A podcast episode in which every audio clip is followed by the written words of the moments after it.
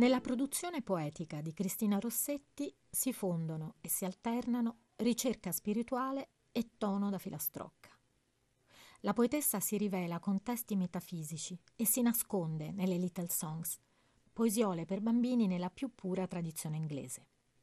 La sua Christmas Carol, In the Bleak Midwinter, nel gelido pieno inverno, è diventata la carola natalizia inglese per eccellenza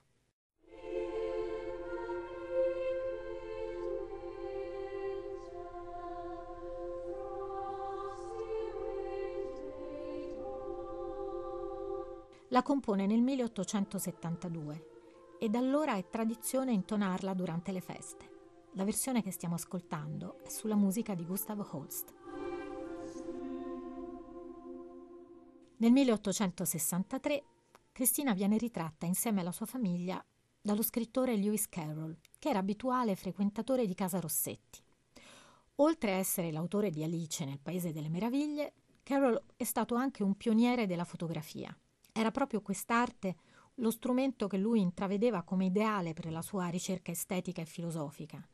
Inseguiva uno stato di grazia e raccontava la bellezza dell'innocenza, anche nelle fotografie.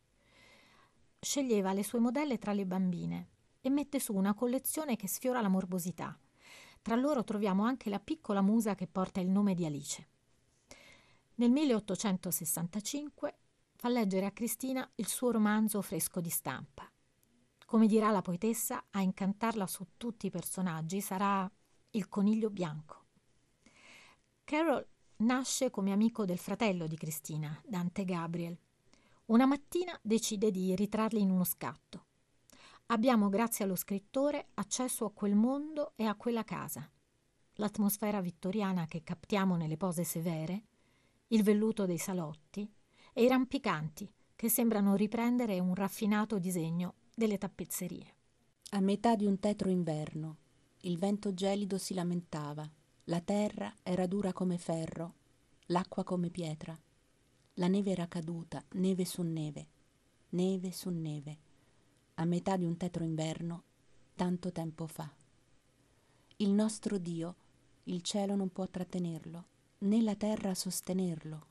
Cielo e terra scompariranno quando verrà il suo regno a metà di un tetro inverno una stalla fu sufficiente per il Signore Dio incarnato, Gesù Cristo.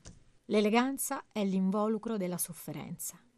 L'inquietudine di Lewis Carroll, lo squilibrio mentale di Dante Gabriel Rossetti e la salute precaria di Cristina, che preferiva di gran lunga quelle stanze protette alla vita che pulsava fuori.